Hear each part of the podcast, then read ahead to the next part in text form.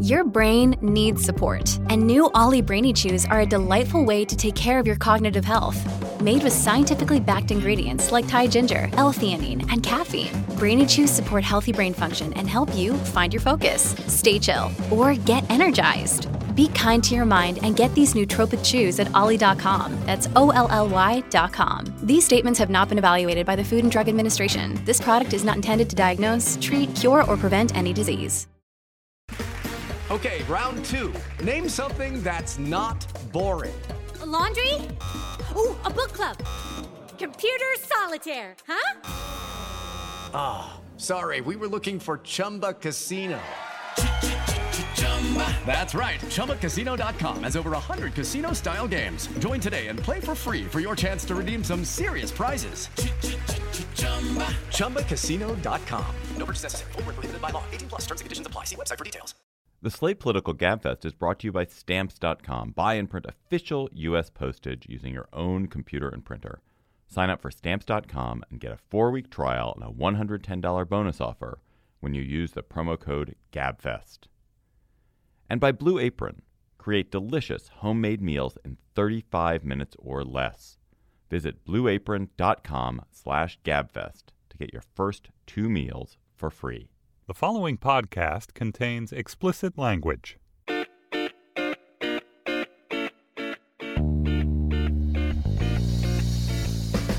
Hello and welcome to a special GabFest Extra, Extra, Extra, Extra for March 2nd, 2015. That really was a Super Tuesday edition. I'm David Plotz of Atlas Obscura. Jamelle Bouie, Slate's chief political correspondent, joins me from New York. Hello, Jamelle. Hello. How are you doing? I am very, very tired. I've been up uh, a long time uh, following these insane results uh, from Tuesday. Good. Well, we'll talk about that right now, or just as soon as I say we will have a regular GabFest 2 this week on Friday. John Dickerson, Emily Bazelon, and I will do a regular show. But for now, we have a Super Tuesday treat. Uh, we will start with the Republicans because they're more interesting and crazier. So, Jamelle, um, so there's a theory. The theory of the case is actually this is the best possible result for Trump, even better than kind of running the table because all of his rivals are going to stay in the race after this. Is that uh, does that make sense to you? That makes sense to me.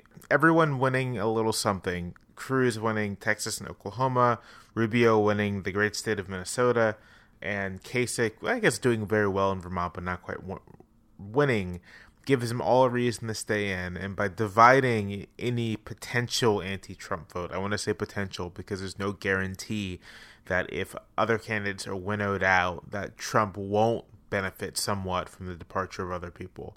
So as long as that vote of not Trump is divided, Trump retains really the lion's share of the Republican primary vote, upwards of 40%, despite the fact that when you compare Trump to previous frontrunners, he's actually a bit weaker than he looks. Looking at the numbers from last night, I think it's very clear how you could beat Trump. It's just that there's no one in the Republican field capable of doing it. But it's really not difficult to imagine even someone like Mitt Romney having the credibility across the party to be able to successfully challenge and beat Trump. Well, is it just that they've cottoned on to this too late? Is it that the three uh, or four remaining candidates are not, in fact, that person who could do it? That was what Jeb Bush was supposed to be, right?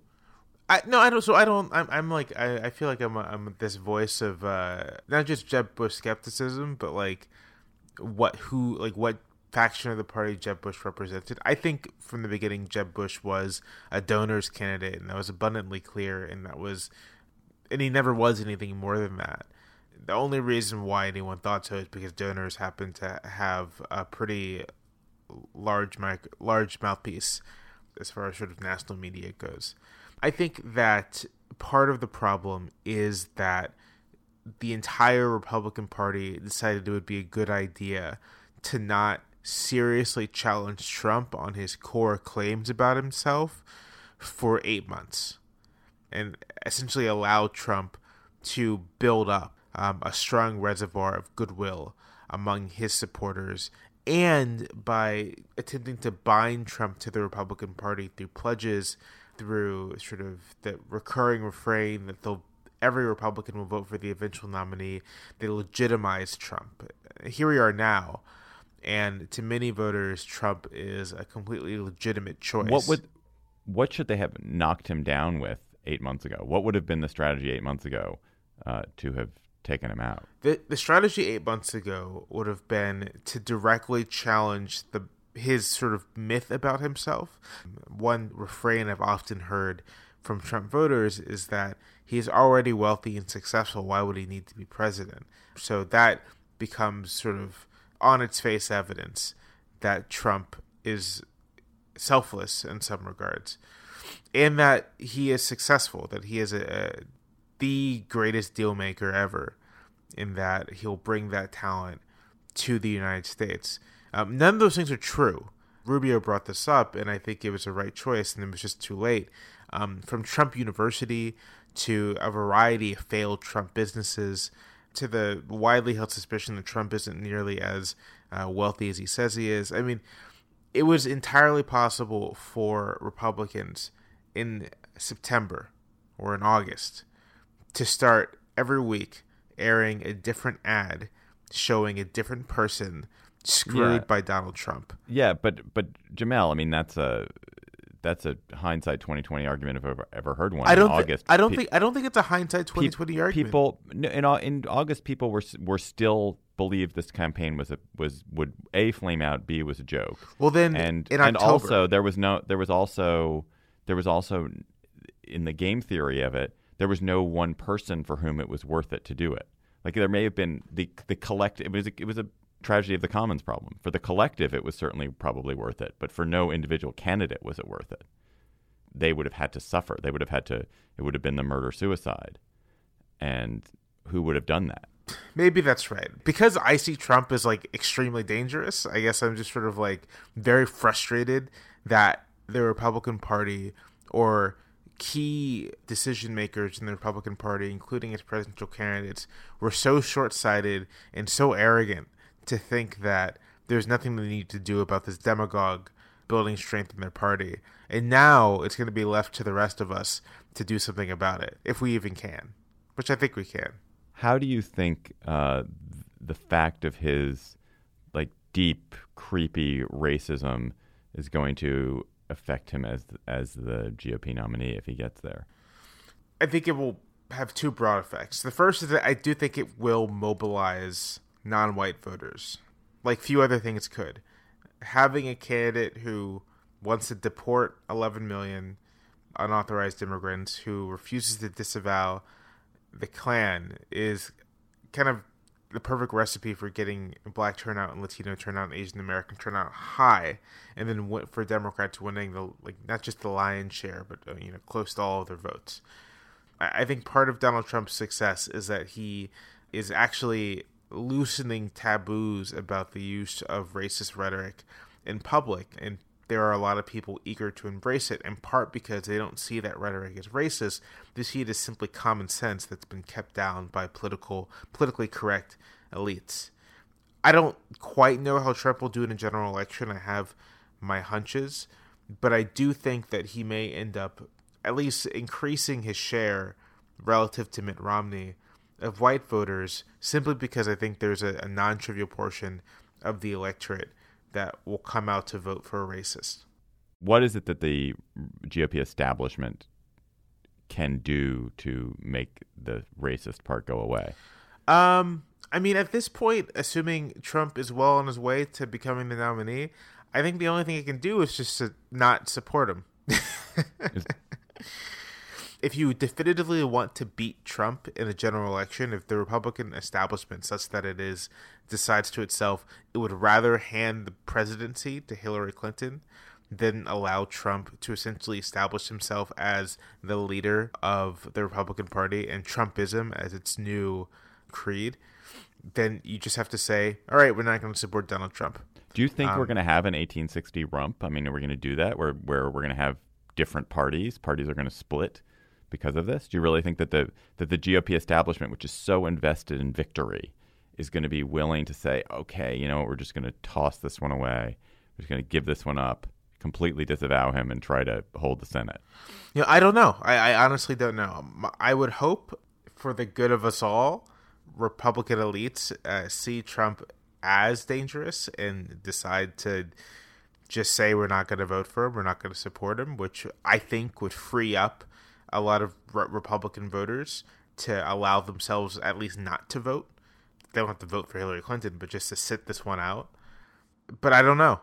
Going to the practicalities of how Trump gets to be the nominee, do you are there credible scenarios remaining whereby he does not get to be the nominee? What, and what are they? They are if so the the next major set of Republican primaries is on March 15th and those are the the big winner take all primaries. And so in Ohio, in Michigan, and Florida, uh, voters will go to the polls and whoever wins those states, whether it's a majority or not, gets all the delegates and those are, you know, hundreds of delegates at stake. If we get to March 15th and Rubio wins Florida and Kasich wins Ohio and Michigan or or some combination like that, someone other than Trump wins each of each one of these, then I think there's a plausible way to stop his nomination, and you do it in a convention fight because Trump will not be able to get enough delegates to win on first ballot. If that happens, if Republicans manage to stop Trump's nomination at the convention, then they have essentially forfeited the general election because you will have a lot of very angry Trump voters who see that he won most of the votes who see that he won most of the states and is only not winning the nomination because of a, a technicality. That will doom the party's odds, but it's it's a totally I think a, a plausible um, outcome. Other than that, I don't think there's really one to stop him. I think it's very clear that if you wanted to stop Trump early on, the choice you should have made was to throw your weight behind Cruz, who seems to be the only one who knows how to fight him and how to beat him. No one else does. God, that's an unappealing choice. let's um, let's close the Republican section just with a few words about Trump's strange victory press conference, which actually the the strangest part of which was Chris Christie, who has Chris Christie has now not merely endorsed Trump, but seems to have have uh, attached himself remora like to Trump, and yet it w- looked deeply uncomfortable at the Trump press conference yesterday. What what do you make of their strange relationship? Yeah, that was really strange. That was, I mean, I just want to say real quickly, it was very bizarre to watch Chris Christie sort of like caught in this existential panic. You know, I think that's actually a warning to potential Trump endorsees in the Republican Party, which is that you may think you're joining Team Trump as a partner, but what you are actually joining it as uh, is a, a minion or a supplicant, that you're there to be shown and not really to say anything. Because, man, did, did Chris Christie just look beaten down by his decision? I, I'll say about the substance of Trump's little, I think, intentionally stays to look vaguely presidential press conference he took a conciliatory and uh, you know more moderate turn, and I think that has convinced a lot of people that he would be a, a successful general election candidate. But everyone, no one looks as good as they do after victory, uh, and I, I, myself am skeptical that uh, the kind of candidate who won't disavow white supremacists is somehow uh, extremely viable to win in November. It just if that's the case, then I think we're all much worse off than we think. All right, let's leave it there. Now let's hear a word from our first sponsor this week, which is stamps.com. We live in an on demand world. It's never been easier to get your work done with a click of a button. So, why should you lose that efficiency when it comes to your mailing and shipping needs? You don't have to, thanks to stamps.com. With stamps.com, you can buy and print official U.S. postage for any letter or package using your computer and printer then just hand your mail to the mail carrier or drop it in a mailbox. You'll never have to go to the post office again. Right now, sign up for stamps.com and use the promo code GABFEST for a four week trial plus a $110 bonus offer, which includes postage and a digital scale. Don't wait. Go to stamps.com before you do anything else. Click on the microphone at the top of the homepage and type in GABFEST. That's stamps.com. Enter GABFEST. Let's move on to the Democrats who also had a Super Tuesday last night, but it was a lot less super. It was much less interesting, but still important. The conclusion of Super Tuesday, I think, is that Hillary Clinton is in very, very, very, very good shape to move on to the nomination. The Sanders campaign seems to got a few wins last night. Where they win, Jamelle? They won uh, his home state of Vermont, Min- Minnesota, Vermont, Colorado, and Oklahoma. And Oklahoma, Oklahoma. But that Sanders doesn't seem to be able to get beyond. It doesn't seem to be able to make any inroads with non-white voters. What did you make of Hillary's pretty good, solid performance across the South yesterday? You have one candidate who has devoted a lot of resources to cultivating and building ties in a community in which she's already well liked and favored. And one candidate who simply didn't have the time or the resources to do this. And we're looking at the predict- predictable consequences of that. Um, unfortunately, uh, for Bernie Sanders, you can't win a national primary in the Democratic Party without taking at least some share of the black vote, probably upward about 40 or 50 percent. You have to at least get that high because black voters are such a, a critical part of the Democratic Party electorate. They're they're almost the the center of it. You can't win without them. Primaries or national elections. I, it's a weird. Uh, I don't know what to make of this. That Hillary Clinton won seems to maybe have clinched her, her nomination yesterday by winning Democratic votes in states where the Democrats have no chance of winning in the general election. Isn't there some kind of odd thing that happens where your primary you can sort of lock in primary victories by winning in states which actually are not battleground states? Which are not even not not just not battleground states, not states that, that actually even could provide electoral votes to you.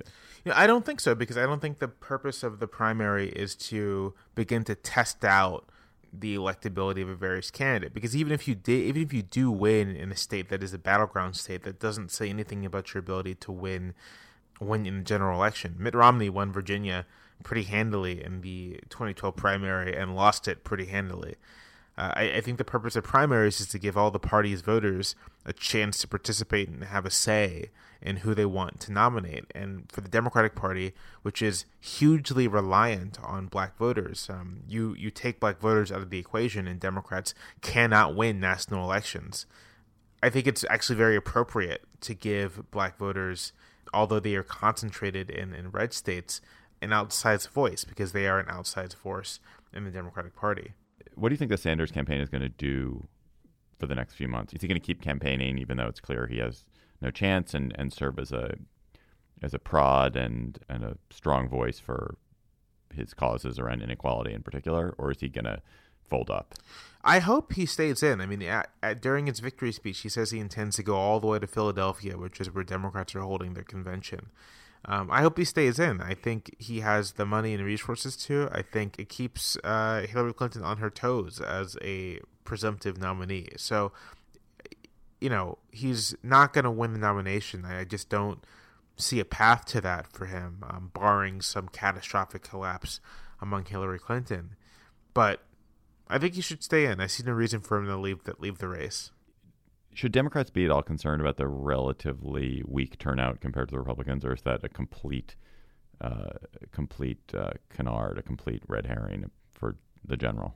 You know, I think that's a red herring, and it's not like a it's not a red herring that doesn't make any sense. I mean, it sort of seems to make intuitive sense that if you have high turnout in your primary, you'll do you're in good shape for the general. But if you actually just look at primary turnout numbers since 19- 72 or really 1976 when uh, the modern system kind of got uh, solidified.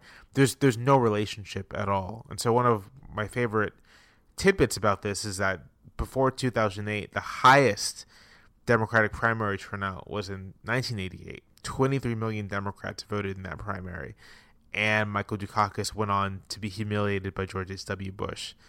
On the other side, the uh, record Republicans had record turnout for their primaries in 2000, and while George Bush won that election, it wasn't through the popular vote.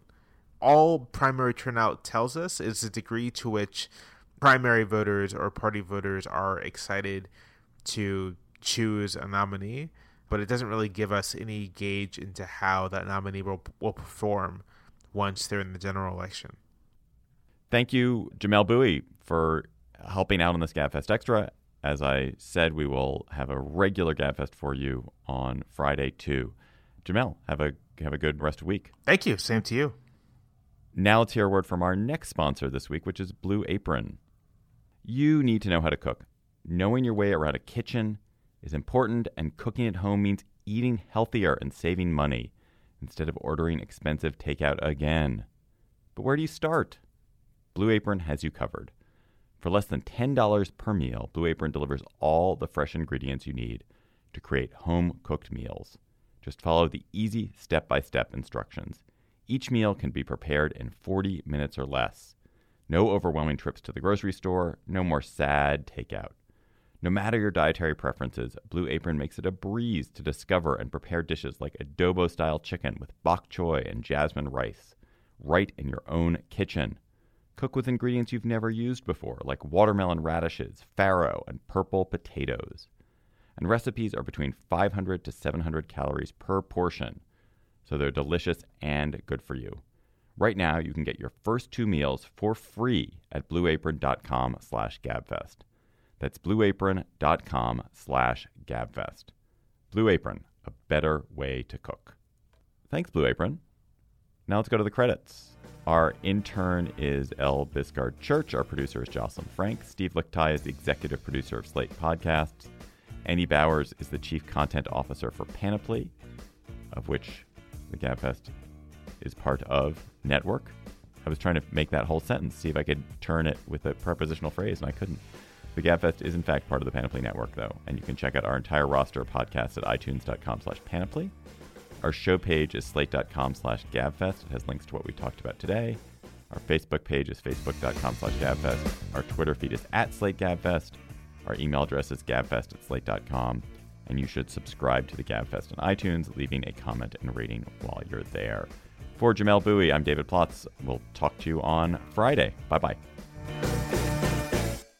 Step into the world of power, loyalty, and luck. I'm gonna make him an offer he can't refuse. With family, cannolis, and spins mean everything. Now, you wanna get mixed up in the family business. Introducing The Godfather at ChumbaCasino.com. Test your luck in the shadowy world of The Godfather slot. Someday, I will call upon you to do a service for me. Play The Godfather now at ChumbaCasino.com. Welcome to the family. Purchase necessary. VGW Group. Void where prohibited by law. 18 plus. Terms and conditions apply. Hi, this is Dahlia Lithwick, host of Slate's legal podcast, Amicus. If you're listening to this show, you might be interested in Amicus's live show that we're hosting in Washington, D.C. on Tuesday, May the 14th. My colleague, Mark Joseph Stern, and I will be talking to some amazing guests, including Sherrilyn Ifill and a sitting state Supreme Court justice all about how originalism, a relatively recently invented way of interpreting the Constitution, has taken over the Supreme Court and radically reshaped the law. It's been doctrinal rocket fuel for the conservative legal movement and facilitated the rolling back of abortion rights, the expansion of gun rights, and the obliteration of the separation of church and state. And as another wildly consequential Supreme Court term careers to its end, the court's originalists are on a tear.